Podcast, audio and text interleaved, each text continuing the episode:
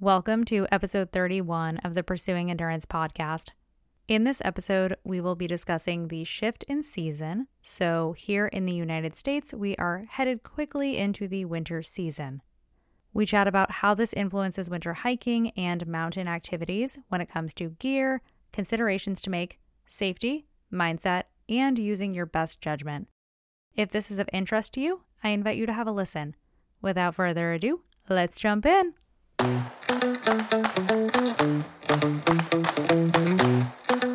Welcome to the Pursuing Endurance podcast. I'm your host, Sarah LaCourse, a certified personal trainer and sports nutritionist with a degree in psychology who emphasizes the importance of focusing on the long game. Let's be real, endurance doesn't just pertain to sports, it's anything we endure as humans. Here on the podcast, we will dive into topics ranging from sport, mainly of the mountain endurance variety, to entrepreneurship, to eating disorder recovery. Oftentimes, these pursuits will feel like climbing a mountain, even if it's a metaphorical one. I'm here to have conversations around embracing the process of enduring hard things and exploring the gray area that often comes with this. I'm stoked to have you here. Let's jump in.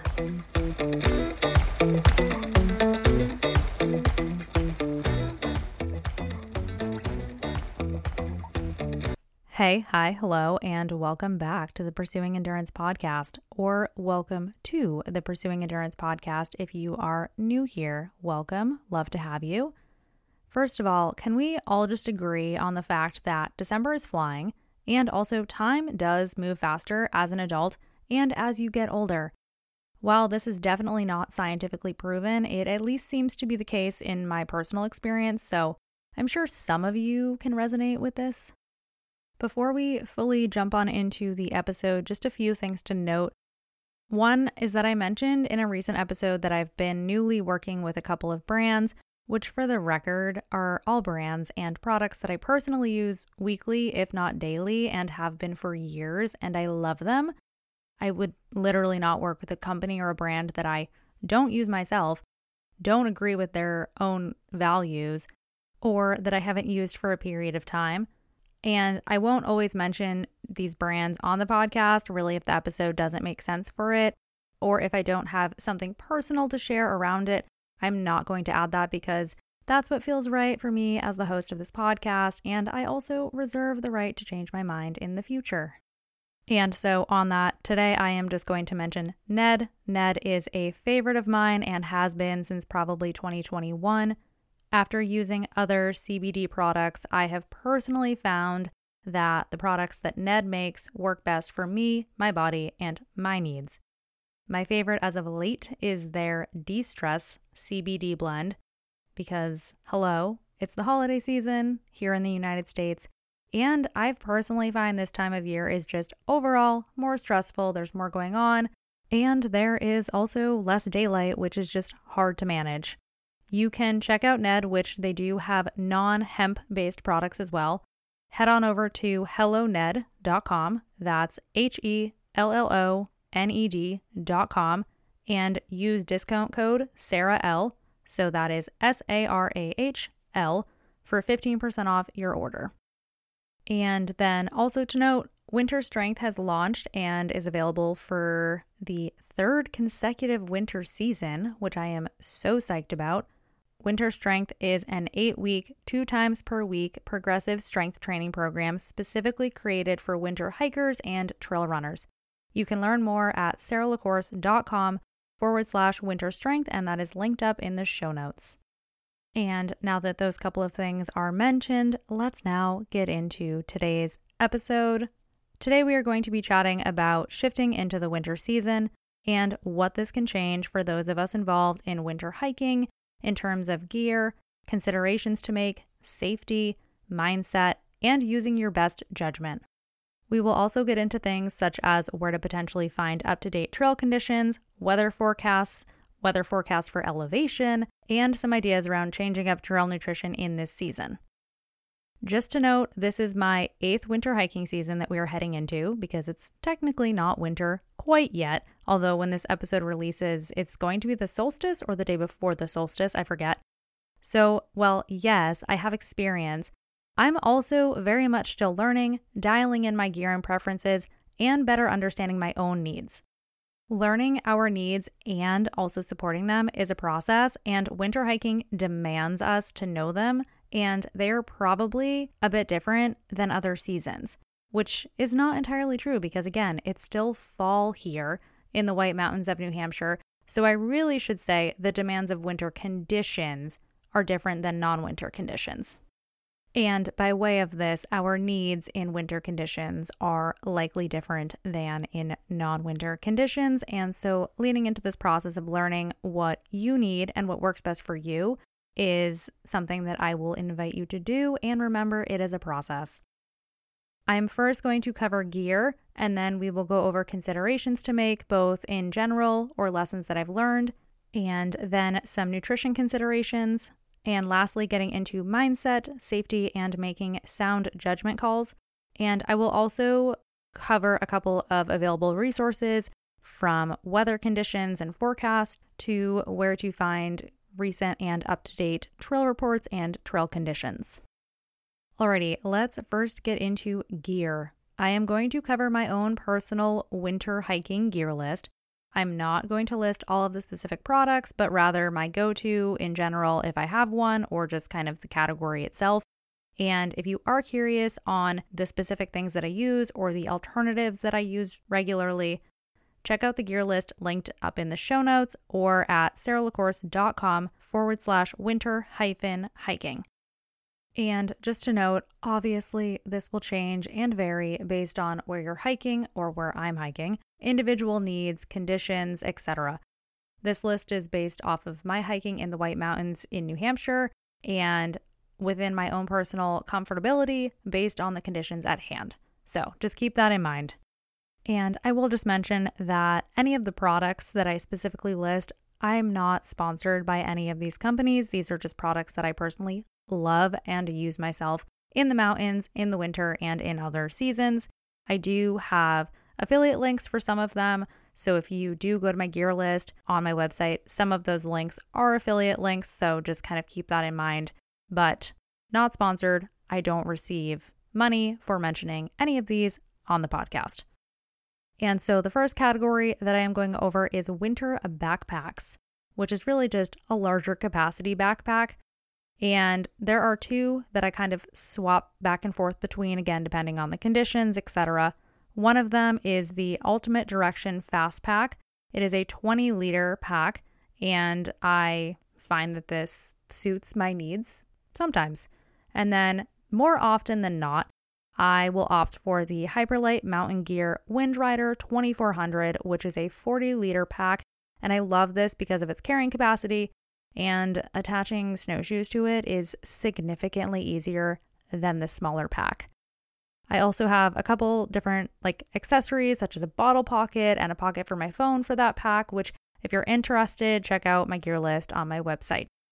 And when it comes to shoes, I range between a waterproof mid height trail runner, a 200 gram insulated winter hiking boot, and a 400 gram insulated winter hiking boot.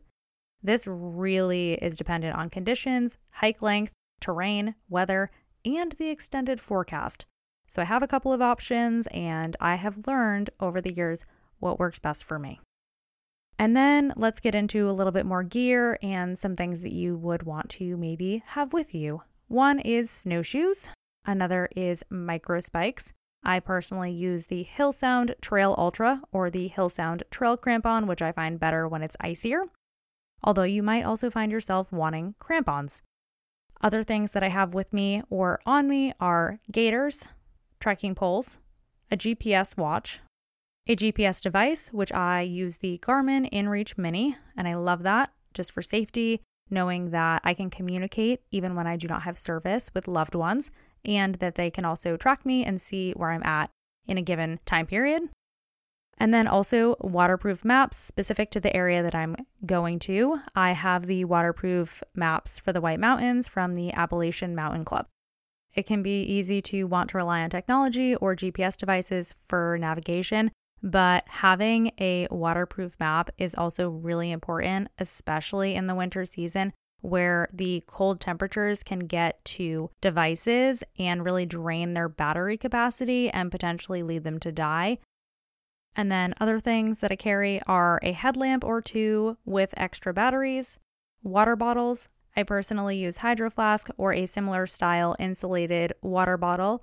And on occasion, I will use a water bladder, really depending on the temperature and the hike. And then in terms of clothing, what I usually wear is a base layer top, a legging that is brushed or fleece lined, liner gloves, a buff, usually one that is lightly lined, a headband that is lightly lined, and wool socks. I personally like Darn Tough. I've been using them for literally since I started hiking in 2016. They have been my go to. I love them. And then clothing that is in my backpack. I have, first of all, storage for extra layers. I use a waterproof stuff sack to put everything into so that if for some reason my backpack gets wet, the layers stay dry. In this stuff sack, I have a extra base layer, a fleece layer, wind layer, various forms of insulating layers. One is a synthetic jacket, another is an extra insulating layer. Usually, this is a down jacket that fits over my synthetic jacket, and then a hard shell that can fit over all of the other top layers so that it is always the outermost layer.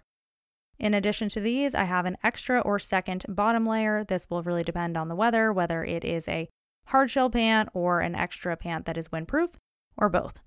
I also really like a fleece skirt.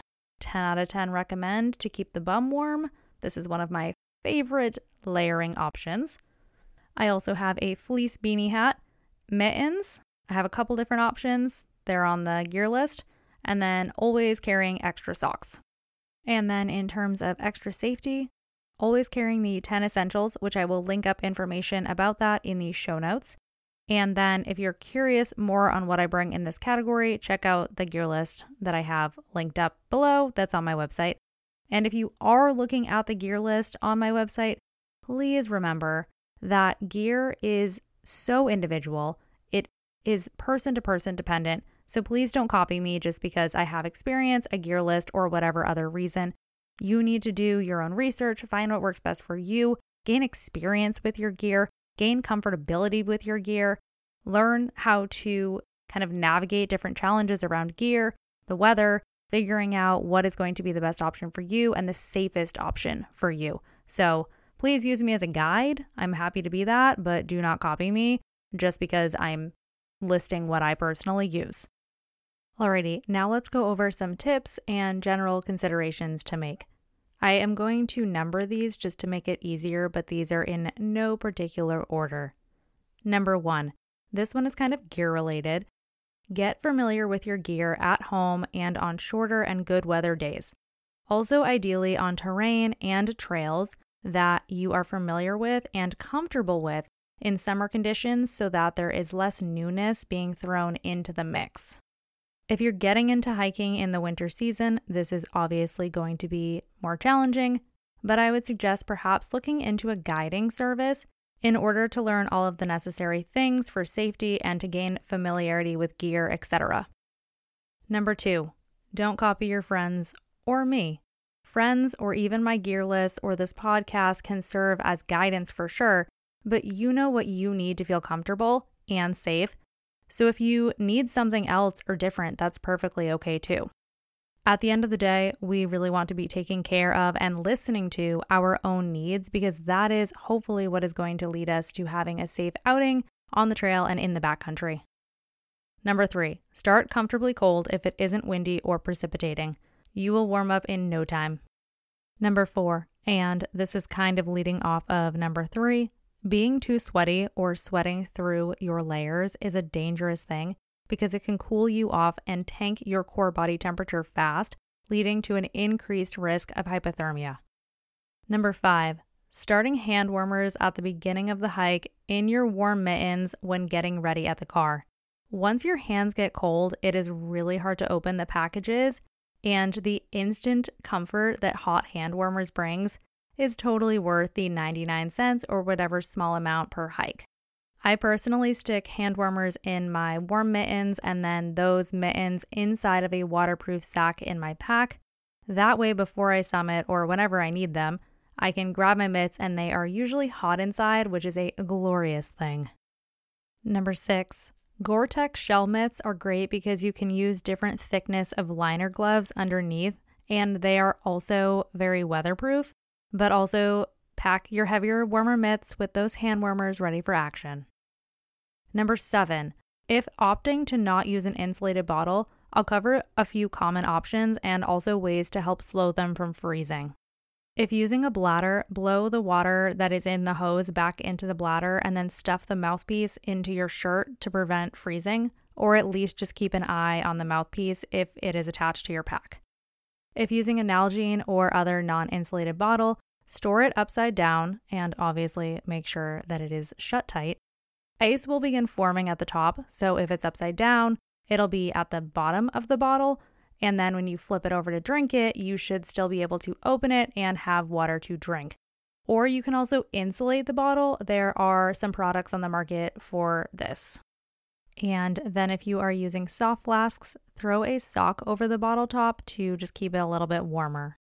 And just to note, Using warm or hot water when filling bottles will also help to slow down the freezing process. Some bladders and soft flasks don't do great with hot water, so just be aware of that. But otherwise, Nalgene's and insulated bottles are good with warm or hot water. So, just another thing to think about. Number eight, consider changing a tenth to a couple tenths of a mile before the top. The goal here is for you to be warm but not sweaty. This could be, again, this is really person to person dependent, completely changing out of sweaty base layers into dry ones, or even adding a layer just before the top. I would say trying different methods in milder conditions and see what works for you is a really good starting point.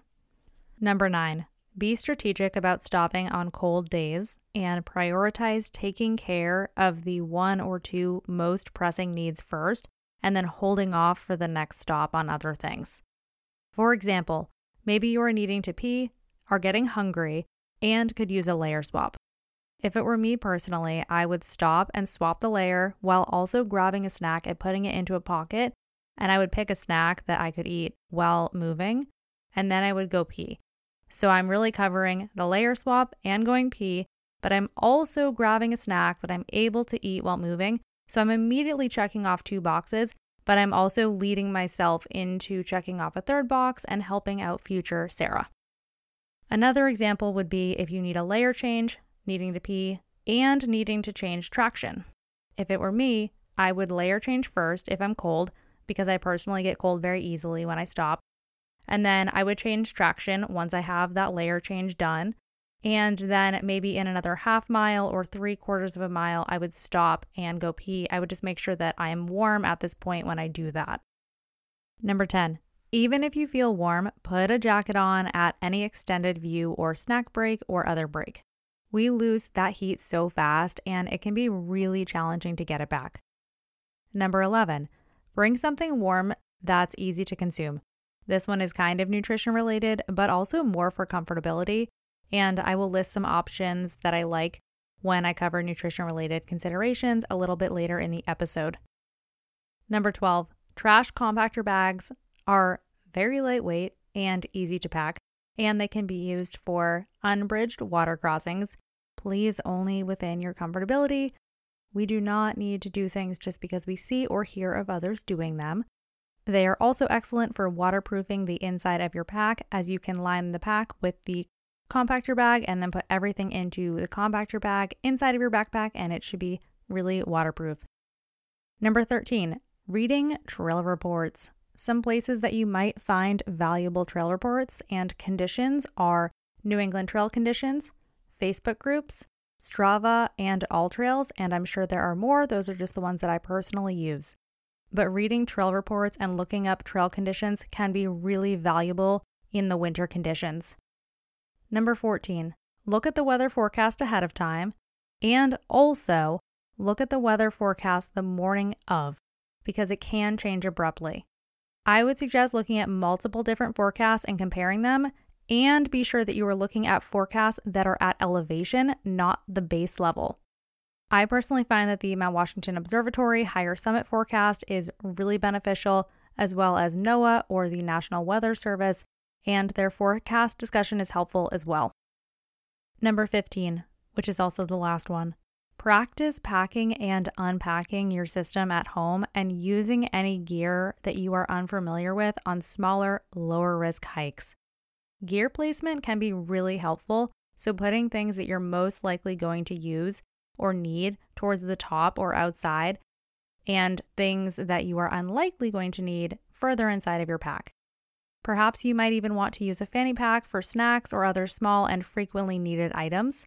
This will really help you to overall be more efficient when stopping and to get items, and also you will know where everything is and just be overall more comfortable with your entire system, which is going to increase your confidence on the trail and in the backcountry.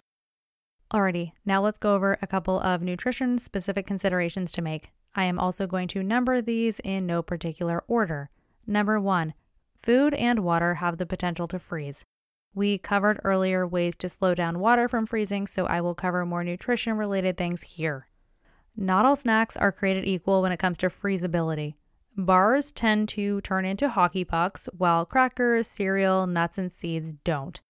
And there is also a big spectrum or gray area in the middle where things like sandwiches, cheese, baby food pouches, jerky, it's generally kind of a mixed bag, like they're partially frozen.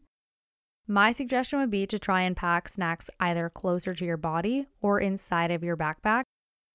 Oftentimes, if I bring a bar or something that I know has a higher likelihood of freezing, I know that I am most likely going to either need to place it next to my body or inside my mitten with my hand warmer to thaw it before I can consume it. So, this is just something to make sure that you're thinking about because if you're getting hungry and there is a potential that all of your food is frozen solid, let's think about thawing it as well once you are even noticing you're getting hungry so that when you really need a snack, you have something that you can actually consume. Number two, as we covered, bringing warm things to consume for comfort, and they will also help keep you warm or warm you up. Some favorites of mine are warm electrolytes or an electrolyte plus carbohydrate mix. So, using hot water and whatever electrolyte product that you prefer, and then putting that into an insulated bottle. Also, hot chocolate, tea, broth, and soup. Although I will say, word on the street is that if you bring soup with noodles in a bottle and try to drink it, the noodles could become a choking hazard, so use caution because noodles are apparently dangerous. I'm kidding, but also not. Just be careful with your soup consumption if it's out of a bottle.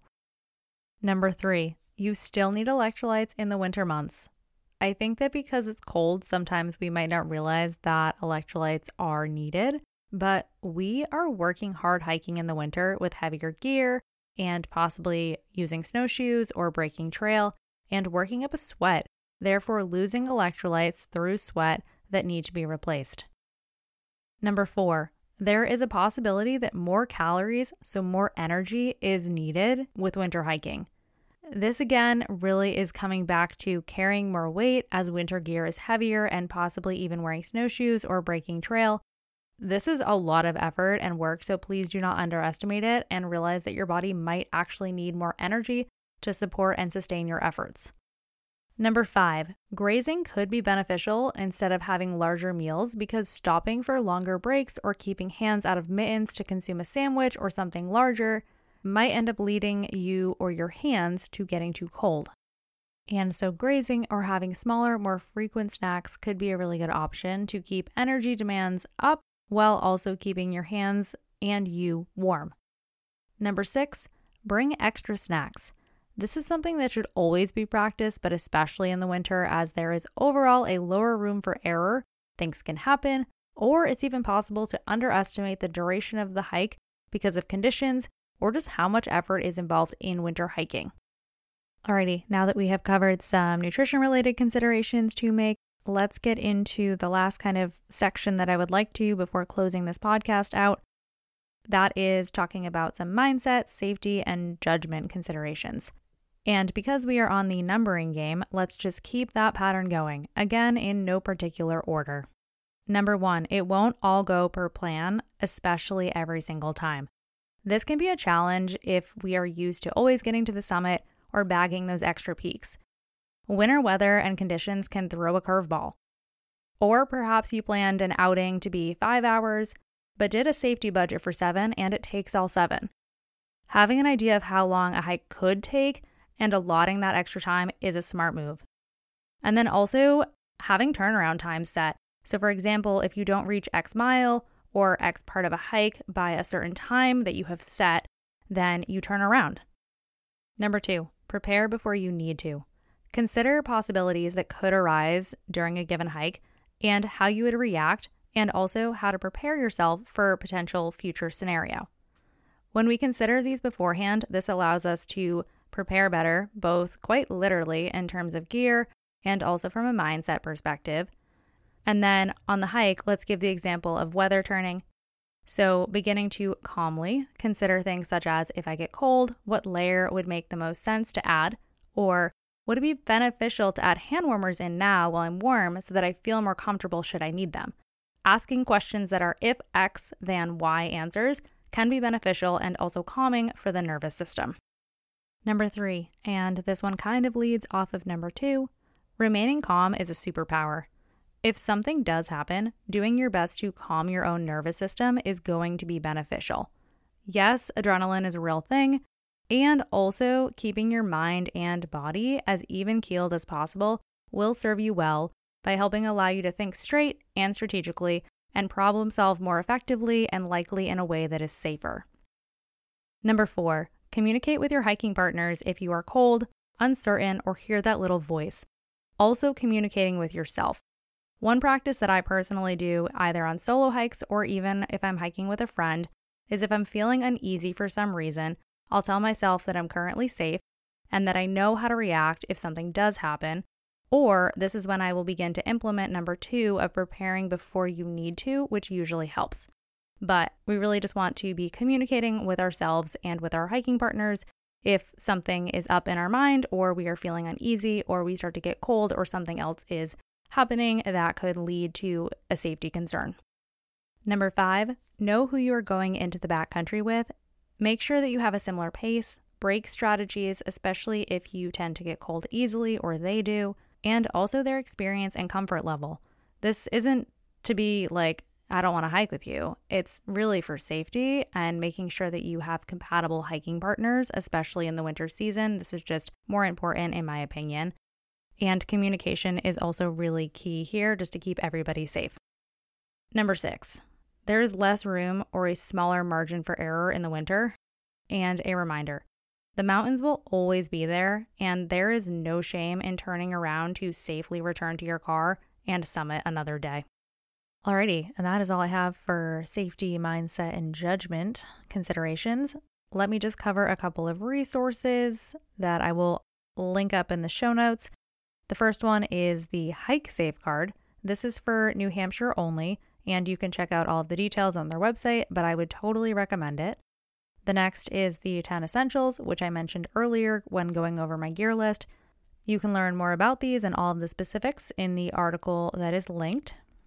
The next is New England Trail Conditions. This is a great resource for up to date trail reports and conditions. Also, weather forecasts mentioned earlier, which are the Mount Washington Observatory and also NOAA.